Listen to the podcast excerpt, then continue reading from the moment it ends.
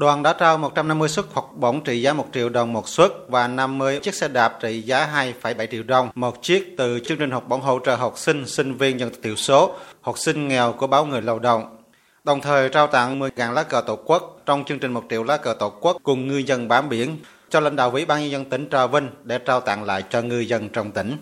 Ông Tu Đình Tuân, Tổng biên tập báo Người Lao động cho biết, đây là lần thứ hai chương trình một triệu lá cờ tổ quốc cùng ngư dân bám biển của báo Người Lao động trao tặng cho ngư dân tỉnh Trà Vinh. Lần đầu trao tặng 1.000 lá cờ vào ngày 28 tháng 6 năm 2020. Từ chương trình này sẽ tạo thêm động lực, góp phần giúp bà con ngư dân vươn khơi bám biển, hỗ trợ lực lượng vũ trang tỉnh Trà Vinh bảo vệ chủ quyền thiên liêng của Tổ quốc.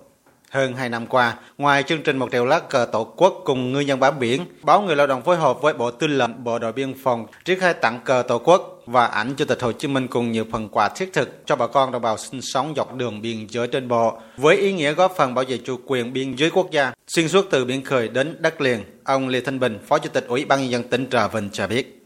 Có thể nói đây là một một cái hoạt động rất là có ý nghĩa. Thứ nhất là đối với việc trao cờ tổ quốc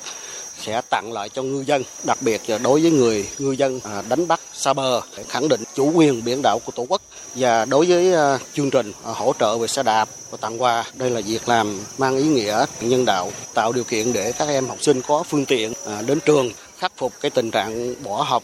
do cái điều kiện khó khăn. Trưa cùng ngày, đoàn công tác của ông Trương Hòa Bình đã đến trao tặng 200 phần quà cho hộ gia đình chính sách hộ đồng bào Khmer có hoàn cảnh khó khăn tại huyện Trà Cú, mỗi phần quà gồm 10 kg gạo, các nhu yếu phẩm và tiền mặt 500.000 đồng. Tổng trị giá phần quà là 200 triệu đồng.